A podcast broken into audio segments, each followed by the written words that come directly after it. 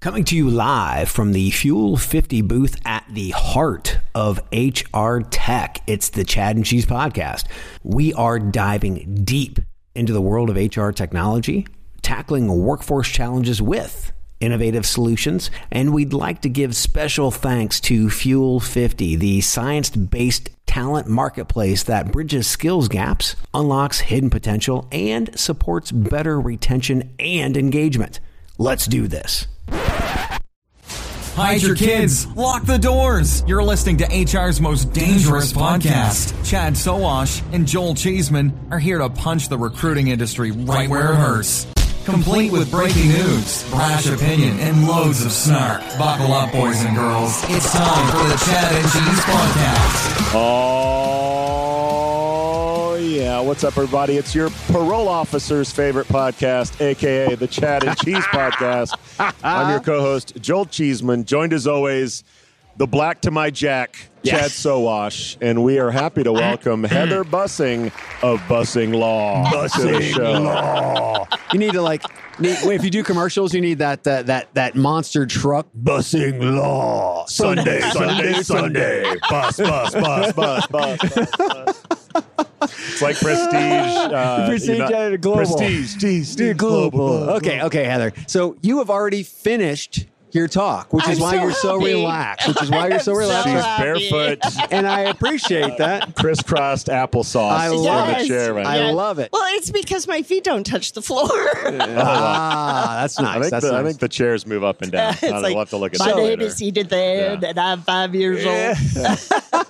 so what did you talk about? Yeah, what'd you talk about yesterday? We talked about pay equity. Okay, we, that's we big. talked about how pay equity can begin to change your DE&I focus. How's that work? Okay, because for me, this is more about equity Yes. than it is diversity and inclusion, Yeah, right? So yeah, how yeah. do we get how do we get those others in there as we're working on equity? yeah, there's a couple things. One is pay equity involves money.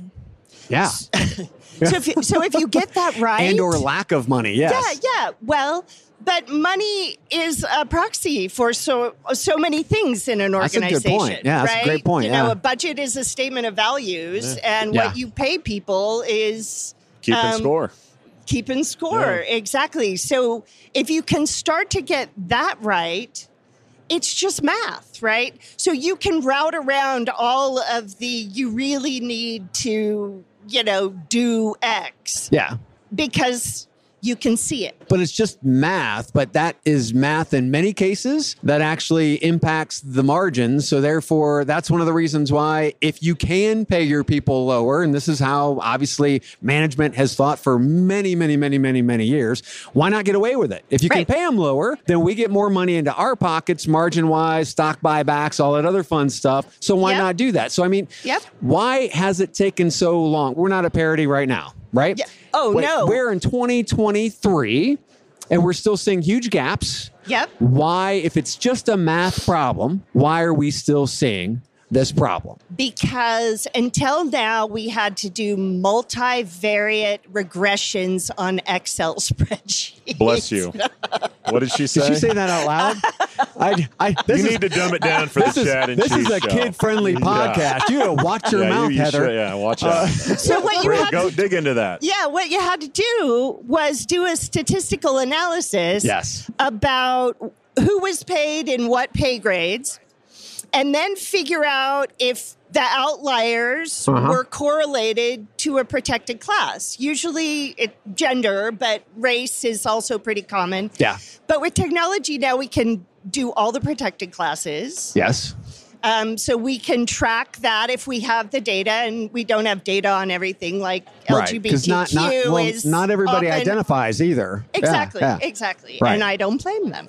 So the statistical work is much easier. Right. And then once you have figured out how to group your comparable jobs, Uh-huh. because what, what we've been doing until now is we look at people's job titles and we look at their pay grade, right? Okay. And then we compare their pay. And that's not really comparing whether there's equal work for equal pay. Okay. It's whether there's equal pay for equal pay, right? So you end up with a self licking ice cream cone that doesn't really tell you anything, but it's always good news.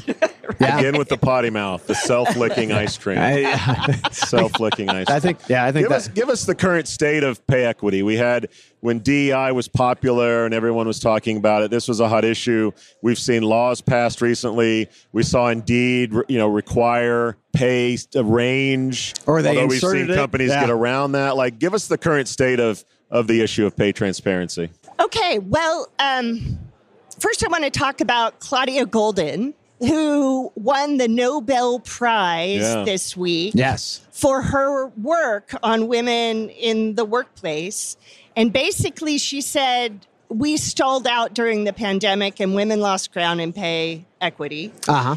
And there are still tremendous gaps in me- between men and women doing the exact same But jobs. Uh, why? Because the math is there, the platforms are there. It just seems like to me, and and this is, I think, the missing piece. The will is not there. The will of organizations, and at this point, unless organizations are mandated to do this, it's not going to happen. So what do we do? Right. Without the government, what are we going to do? We're going to sit here. We're going to continue to have this conversation. this is where pay transparency helps, right? Yes. Because if everybody has to post legitimate pay ranges, not just wild. Not zero to two million. right, exactly. But that's just on the incoming, right? What about all the disparity that's happening within the actual workforce itself, right? I know that's a start for people coming in, and the people on the outside can look out to these jobs and say, "Wait a minute, I'm not getting paid that salary." So there is some of that, but I mean, that's a that's an external. What about the current internal parity that we just can't see? technology can help because we're getting much much better Uh-huh. at being able to understand the work so so we're actually you know looking at skills developing skills taxonomies you know figuring out what's involved in the work Yeah. it's early days but we're also getting better job descriptions because there is technology that can help create that so that you don't have to get all the weird things out of recruiting C drives and all the Yeah. stuff over at workers comp and uh, you know so once we have a really great understanding of the work we can get really accurate analysis and assessment Uh-huh. of what's going on with pay equity. And then it's cheaper to fix it. Yeah. It's cheaper to fix it than fight about it. But It's, also evidence. But if they're getting away f- with it now, it's I mean, it's not costing them anything right now. well, California is requiring companies to report Uh huh. Yeah. pay to the regulators, and they have the same technology that we do. Yeah. I so mean- you're talking about these platforms. Give us some ideas of some platforms that you would suggest for any company who really cares Yeah. about pay equity. Yeah, well, let me make my FTC disclosure. here. Sure. I do a lot of content work for salary.com and ADP, and I Okay. and they are both on track Okay. and doing amazing work. Now, what about startups like Syndio? Those are companies that are just specifically focused, narrowly focused on pay equity. What about companies like that? It depends on how they've approached the how do we compare the work aspect. Okay. And I don't I don't know. Part of what I'm here to do today is go around and find out what people are doing. Great. So I will check them out. Thank you. So Chad talks about government and regulations, and there's a there's a piece of that. I think a certain segment would say the market is taking care of a lot of this. In other words, I, I know I know that if I have a, Bullshit. a, a pay range, the applicants I get are going to be more qualified because they're going to be in that pay range expectation. Obviously, services like pay scale and and and whatnot sheds a light on what people are getting paid that people are more informed what do you say to the well the market is taking care of some of that argument I think that's right. I think we also have to look at sheer demographics because we saw labor shortage after the pandemic. We've seen job growth ever since. yeah And the reality is that women are waiting longer to have kids, they're having fewer kids. We have immigration policies that make it very hard for people to come in and work. Uh-huh. And we've got an aging population that is retiring. Oh, yeah. So we have a labor shortage for the foreseeable future. But how that shakes out in individual jobs is always going to ebb and flow. So your angle on market taking care of it is that boomers are retiring at a 10,000 plus per day clip. Eventually, there'll be a shortage. Pay will equal out, and everything will be hunky dory or closer to, to what it is Hopefully. now. When has that ever Hopefully. happened in our But society it won't. with the market? Because the market's never fixed Right, it before. So right. why do you think the market's going to fix it now? I'm just asking our, I'm, ju- our I'm guest just asking. here. I'm asking. I- I think it Historically, will the help. market didn't won't fix it. My question was: There is a segment that will say the market will take care of some of that. No, you don't I need the agree, yeah. government to come down. I was asking her take on market forces I versus. was asking you a question as well. It's okay. Oh, I man. think I think both are right. I agree. I think they have to work together. But the, the problem I think we've had is we haven't had enough government intervention, which everybody hates to hear, but we in our history have not seen parity. So therefore, we, we have to do something different, right? And look, we give we give Indeed a hard time almost every week, Oh, but yeah. we are both on the same page in Exactly, saying yes. requiring companies in their job description to put a pay range, or if you don't, we're going to put one in for you. So, so question: It's Do you good. think Indeed would have done that without all of the states? No, of making course those- not. Okay, Of okay. course not. So therefore, government. That was not a market pressure. That was a governmental Yeah, pressure. no, and and both things are correct. Uh-huh. But the labor shortage is also going to make movement in DE and I because we ha- we're going to have to hire everyone, Y- and we're exactly. going to have to learn to work together. Yeah. yeah, and yeah.